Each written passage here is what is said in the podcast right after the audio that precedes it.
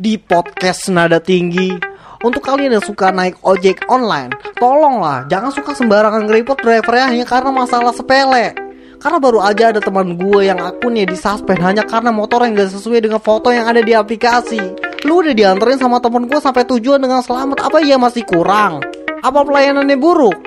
Kalau lu mau yang pelayanannya baik, fasilitasnya mewah, ya jangan pesen ojol. Lu pesen limosin, tolong. Lagi nih lu cuma perkara motor yang gak sesuai aja lu sampai report negatif kayak gitu. Tai lu. Dan asal lu tahu sekarang dia dan keluarganya lagi menderita karena lu dan otak lu yang goblok itu udah matiin mata pencariannya satu-satunya. Apa ruginya suruh ngasih feedback positif untuk para driver yang udah nganterin lu kerja setiap hari sebagai tanda terima kasih.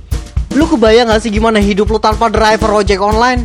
Setiap hari lu harus ngerasain capeknya bawa kendaraan di padatnya kota Jakarta Ngantri isi bensin. Dan belum lagi biaya parkir di mall yang udah berjam-jam.